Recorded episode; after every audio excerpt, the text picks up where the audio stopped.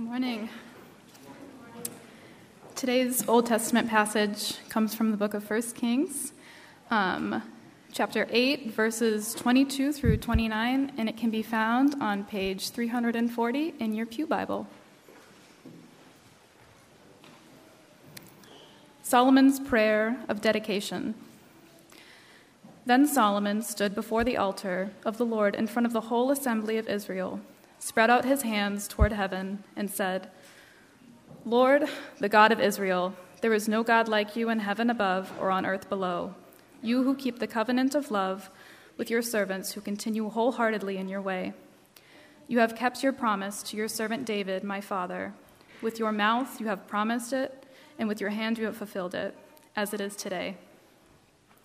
Now, Lord, the God of Israel, keep for your servant David, my father, the promises you made to him when you said, You shall never fail to have a successor before me on the throne of Israel. If only your descendants are careful in all they do to walk before me faithfully as you have done. And now, God of Israel, let the word that you promised your servant David, my father, come true. But will God really dwell on earth? The heavens, even the highest heaven, cannot contain you how much less this temple I have built. Yet give attention to your servant's prayer and his plea for mercy, Lord my God. Hear the cry and the prayer that your servant is praying in your presence this day. May your eyes be open toward this temple night and day, this place of which you said, My name shall be there, so that you will hear the prayer your servant prays toward this place. This is the word of the Lord.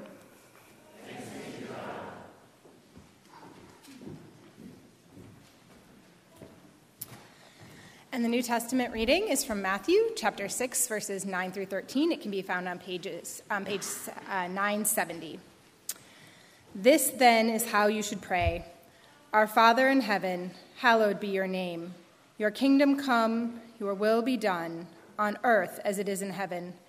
Give us today our daily bread, and forgive us our debts, as we also have forgiven our debtors. And lead us not into temptation, but deliver us from the evil one. This is the word of the Lord.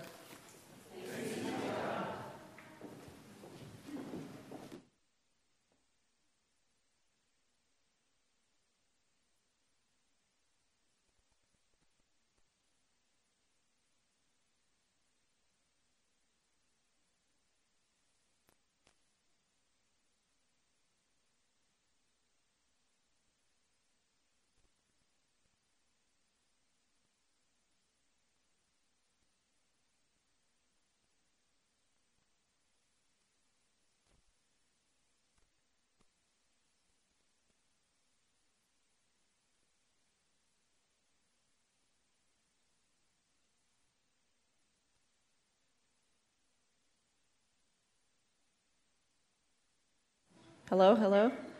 Uh, the problem was mine. Sorry.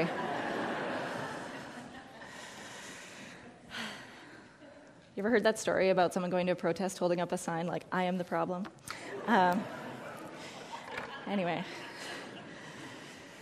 here we are. Okay, anyway, today we are uh, answering this question what is the kingdom of God? Um, and we heard the Lord's Prayer this morning because Jesus instructed his disciples and us to pray, well, we are his disciples, hopefully, um, and us to pray regularly, Your kingdom come, your will be done on earth as it is in heaven. So, what is this kingdom that we are praying for? Um, hopefully, you all have some idea of the answer. Um, it's important because the kingdom of God, or the coming kingdom of God, is the gospel. It is what we're here for. It's the whole show. Um, I'm sure that many of you were taught um, that a better summary of the gospel is something like Jesus died for my sins. Uh, and that is partly right, but it's just too small. Um, it's not quite big enough. Um, it's like going to a party and seeing the entrance to the party and stopping there as if it were the whole thing, just the door. And like, it's true, you do need the door to get into the party. And if there wasn't a door, there would be no party. And like, it's pretty amazing that you get to go to the party at all. But the real thing happens when you walk through the door. So, like, forgiveness is central, but that's because it's the way in to the kingdom of God. That's why when Jesus began to preach, Matthew 4 says that his sermon was, Repent, for the kingdom of God has come near. Luke 8 says that Jesus went through every town and village preaching the gospel of the kingdom of God. When he sent out the 12 and then sent out the 70, that's what Jesus told them to preach the kingdom of God. The kingdom of God, that it was coming, that it had in fact already arrived, is the gospel as Jesus preached it. So, what does it mean? And there are a bunch of ways that we could explain this. I'm going to talk us through three. Um, it's pretty much all the same thing, just kind of from different directions. The first one is simple definitions. The second uh, will take us kind of through the account of the whole story of Scripture. And the third will give it to us in pictures through the life of Jesus. So, first, we're just going to define the words. Um, a kingdom, of course, is a form of government where a king or a queen is in charge. Like we in the United States don't have a lot of experience with kingdoms. Um, so sometimes that talk of a kingdom can sail right past us. And like the most, you know, kingdom we know the most well uh, in England is like not really a kingdom. So, like in the way that they're talking about now. So, even when we think about the king and queen we know of, um, it just doesn't quite hit home. In a kingdom, a ruler is in charge, answerable to no one. Right? Like here in our democracy, an elected president is more or less in charge, but he or she is answerable to the people and the Constitution and the House and the Senate. Like there are checks and balances on that power. In a kingdom, the ruler is in charge. There are no checks and balances to that power. A kingdom is where what the king or queen says goes, period. In The kingdom of God is where, then, is where what God says goes. Period. It's where God alone is in charge. And you hear that definition in the Lord's Prayer Your kingdom come, your will be done on earth as it is in heaven. In that prayer, we ask God's rule to be as true here on earth as it is in heaven. And that means it's not just a spiritual or emotional change, it's not even just a change in character. It is concrete and it will affect everything. We are asking God's rule to invade our everyday lives, our hearts, our houses, our workplaces, our judicial system, our democracy, each and every country and the relations between those countries, and all of the rest of God's groaning creation. Every part. We are asking that God would be on, in charge on earth just as God is in charge in heaven. In short, in the prayer, we are asking for worldwide revolution. Jesus' good news, the gospel, was the good news of God's reign over all the earth. The kingdom of God is where what God says goes. That's our simple definition. For the second explanation, we're going to step back and understand this kingdom announcement with a little bit of biblical context. Like, why is that the thing that needed to be preached? Um, I really, really like how the Bible Project teaches this. Um, we watched some of those videos in a series a while ago. If you don't know the Bible Project, look it up. Even if you do, look it up and watch their video called Heaven and Earth. Um, it's like five or six minutes, super duper helpful. Um, you can also watch the one about the temple, I'm going to summarize parts of both of them in this section. This pretty much is just straight from the Bible Project. Uh, but they get to do it with pictures, so it's better. Um, I could show you, but it's not quite the same on our video screen. Anyway, um, so in the Bible Project, they draw two circles to represent two spaces that the Bible talks about. Um, one circle is God's space, and the other is human space.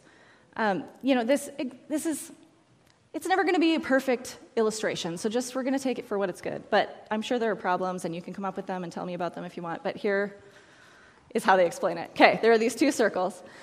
Um, and at creation, when God created everything good, those spaces were the same space, they were not distinct from one another. Then God's will was done on earth as it was done in heaven. The two were the same place. But when sin entered the picture, sin and shame and fear and death entered human space, and the two were split apart. And so the biblical narrative often calls God's space things like heaven or eternal life or the kingdom of God. It is the place where God is in charge. The Bible often calls human space, as it is separated from God's space, things like the world, the present age, the age of sin and death. It's not that there's no goodness in human space. God still created it good, and God has not abandoned it. But there is this distinction in many, many instances, God's will is not done here. And it is destructive to all of us. And God was not pleased with this new split arrangement and so decided to do something about it. And the whole story of Scripture is God's persistence in reconciling what was broken at the fall, bringing those two spaces back together again. That's what the temp- tabernacle and the temple were all about. They, through all sorts of rules and sacrifice and rituals, allowed the two spaces to have an overlap. Okay, in the ta- which you could put like right the tabernacle or the temple right in the center of that overlap. Um, in the tabernacle and later the temple, God made a pocket of God's space in human space. Does that make sense? You following? Okay. Um, God made a place where God and humans could be together again. That's why the temple and the tabernacle were decorated with all sorts of fruit trees and flowers and gold and jewels. They were designed to remind you of Eden when the two spaces were one and everything was as it should be. But then that one little overlap wasn't quite enough, and God did another thing. Jesus came. But it wasn't really a new thing, it was still kind of the same thing. John 1 says, The Word became flesh and made his dwelling among us. And that Greek word for made his dwelling is literally tabernacled, like the tabernacle. Jesus became the place of intersection where heaven and earth meet where once it was the temple and tabernacle that fulfilled that role, now it was the person of Jesus.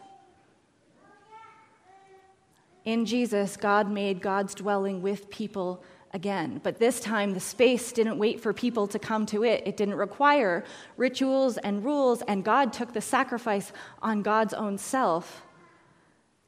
Now, this overlapping space in Jesus went to the people. And not even just the holiest ones, like it was required that you would be to enter into the Holy of Holies. Jesus went to everyone. And so, in the life of Jesus, we can see pictures of what it looks like when the kingdom of God comes on earth as it is in heaven, because the kingdom came in Jesus. Jesus' own person was the place where what God says goes. when Jesus said, The kingdom of God is near. He meant both that one day it will come to envelop everything and that it had already come in him. Then, because God is never settled with half measures, through Jesus' death and resurrection and ascension, through the giving of the Holy Spirit, that overlapping space expanded, not just not just beyond a building like the temple or tabernacle, but also beyond Jesus' own human body. Now, the people of God, that's you, have the capacity to be the overlap space as well. The kingdom of God is in your midst. Wherever God's will is done on earth as it is done in heaven. And we'll talk about that more in the coming weeks. Um, the ways that we see that uh, exhibited now. And when we talk about the kingdom of God, we always talk about it in this now and not yet language, right? It's here, and we're still waiting for it to come in full. And that's because the overlap is still partial. Those two spaces haven't completely joined. But the overlap, though partial, is still real. And it may actually be the truest thing about this world. I said may actually. It'll cross those things out. It is actually the truest thing about this world. Like it's pretty easy for me um, as like an Enneagram 4, if you know the Enneagram, it's pretty easy for me to talk about the not yet. Like I have a bent towards the pain. Um, it's pretty easy for me to talk about all the ways that we're still longing for the kingdom to come. We're still longing for God's peace and justice and love to arrive fully in our midst. But over the next few weeks, we want to spend some time talking about the now of the kingdom because it is now. For today, we're going to move on to our third definition of the kingdom, um, which we see in the life of Jesus. Uh, I want to um, just say that this portion of my sermon, the last portion I took from the Bible Project, this portion I'm taking from uh, someone else, our old preaching professor, Professor Daryl Johnson. Um, and honestly, I'm a little uncomfortable with how I'm taking this. Uh, some of it is his words and some of it is mine, and I kind of mingled them together, and I'm not telling you which is which. Uh, so I feel a little uncomfortable about that, but also, uh, having been in many of Professor Johnson's classes, I think he would be okay with it, so we're just going to go ahead. But I would commend to you the lecture that, I, that a lot of this is coming from. Um, I can't even give you the title because it's actually mistitled, but I could try and send it to you, and if it doesn't, I will find it for you, or we can plan a party and I'll listen to it together. It's so good. Uh, anyway, um, all right.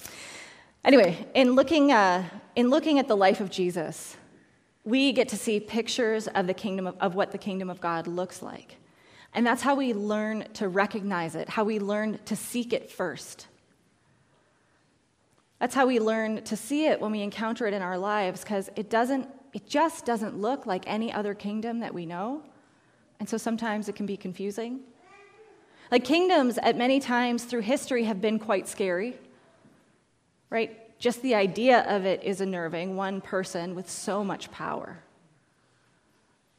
And there have been many kings who have exploited their people, struck fear into the hearts of others, who have destroyed identity and culture, but not this king and not this kingdom. The coming of the kingdom of God is a revolution of a very different kind, something entirely new. Our king Jesus, when he walked this earth, he fed the hungry and healed the sick, he gave sight to the blind and set the oppressed free. He loved the ones that no one else would love. He stood with the powerless and the poor. Because that's what it looks like when God is in charge. That is the kingdom of God come near.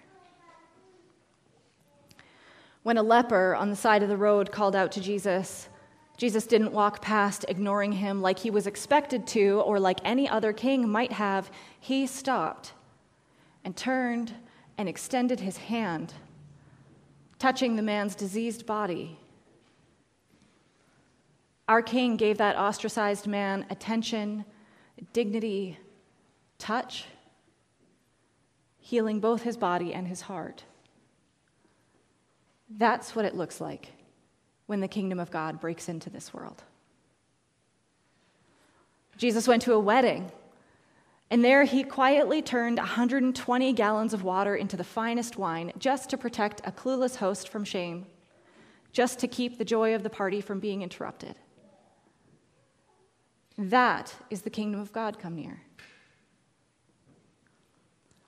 When the seas roared and Jesus' disciples came to him fearing for their lives, he stretched out his arm again. Be still, he said. And the winds died down and the waves quieted. That is the kingdom of God come near. That is the rule of God overcoming the rule of chaos. When Jesus took five loaves of bread and two fish from a little boy and fed, with them fed 5,000 people, and money and schedules of the day and the pressures of life all took their place alongside the abundance of God, suddenly and curiously inconsequential. That's the kingdom of God come near. That's heaven breaking in upon the earth. Jesus encountered a man held captive by a demon, and no person and no chain could hold him, and Jesus simply spoke, Be gone. And the man became an integrated whole. For the first time in his life, he was at peace with himself. Able to be at peace with others. That is the kingdom of God come near. Jesus called together his followers, bringing together the most unlikely people, um, two of them especially, Simon the Zealot and Matthew the tax collector. Simon, an armed revolutionary, a terrorist, and Matthew, a collaborator with foreign invaders. These are the worst kind of political rivals, enemies. And yet, in Jesus Christ, they became brothers. That is the kingdom of God come near. Jesus called women, gave them the right to be his disciples and to preach the gospel. The woman from Samaria was the first person to preach his gospel, and Mary the first to preach the resurrection. And that is the kingdom of God come near. That is the old order being displaced by the new. Jesus called children to himself, took hold of them, lifted them into his arms, and blessed them, and that is the kingdom of God come near. Jesus invited himself to dinner at the home of Zacchaeus, a tax collector who must have been as crooked as they come because during the meal, Zacchaeus promised to pay back fourfold anything from fourfold anything he had stolen. The kingdom of God has come near. Today, salvation has come to this house, Jesus said. Jesus sat at a meal in the upper room. He got up from the table, wrapped a towel around himself, and bent low to wash his disciples' feet. The kingdom of God has come near. That is God's new world order breaking into the old. But you can't announce the new ki- a new kingdom invading this earth and live as if it were real without getting in trouble with the kingdoms of the world. And so eventually, Jesus ended up on the cross. And instead of calling his armies of angels and the power of God to destroy those who would threaten him, he went to the cross willingly, taking upon himself all the violence and evil, all the hatred, to die there with him. Jesus watched as the guards nailed his hands and feet into planks of wood. He felt those wounds throb as they raised him up to torture him and to leave him to die. But his words were not vengeance and hatred. He prayed, Father, forgive them. They don't know what they're doing. Because that is what it looks like when God is in charge. Love and mercy take the place of fear and violence. That is the kingdom of God come near. Three days later, the women went to the tomb to anoint Jesus' dead body but they found the tomb empty because death belongs only to human space, not God's space. That is the kingdom of God come near. Fifty days later, Jesus' disciples gathered in a room afraid. Jesus baptized them in and with the Holy Spirit, and they were filled with joy, freed to love, empowered to serve. The kingdom of God has come near. That is the future spilling into the present. That is heaven breaking in upon the earth. In Jesus, we see the kingdom of God, bringing about liberation and wholeness, reconciliation and cleansing, transformation and recreation. When the kingdom of God comes on earth as it is in heaven, the darkness is lifted, bondage is broken, people are made whole, relationships are restored, communities are knit together, bodies are healed, and there is justice for the powerless and the silenced. In the book of Revelation, John has this beautiful vision of the heavenly city, the new Jerusalem, descending to the earth. The two spaces, God's space and ours, reunited again as they were once in the Garden of Eden. Only now it's a garden city, full and flourishing, and all that has been broken is set right the new order overtaking the old, finally and fully. That is the hope of the gospel that what is broken will be whole again, beginning now. Beginning now. As we wait even for the day when it will come in full, when the not yet will be no more and it will only, only be now. Please pray with me.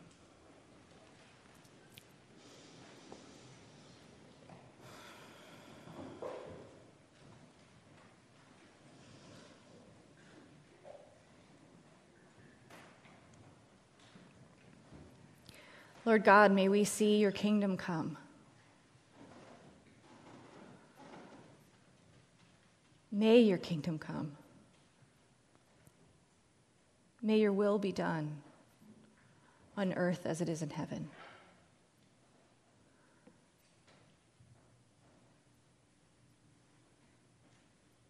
Lord, may we do your will. May we live in that kingdom now, even as we wait for it to come in full. In Jesus' name, amen.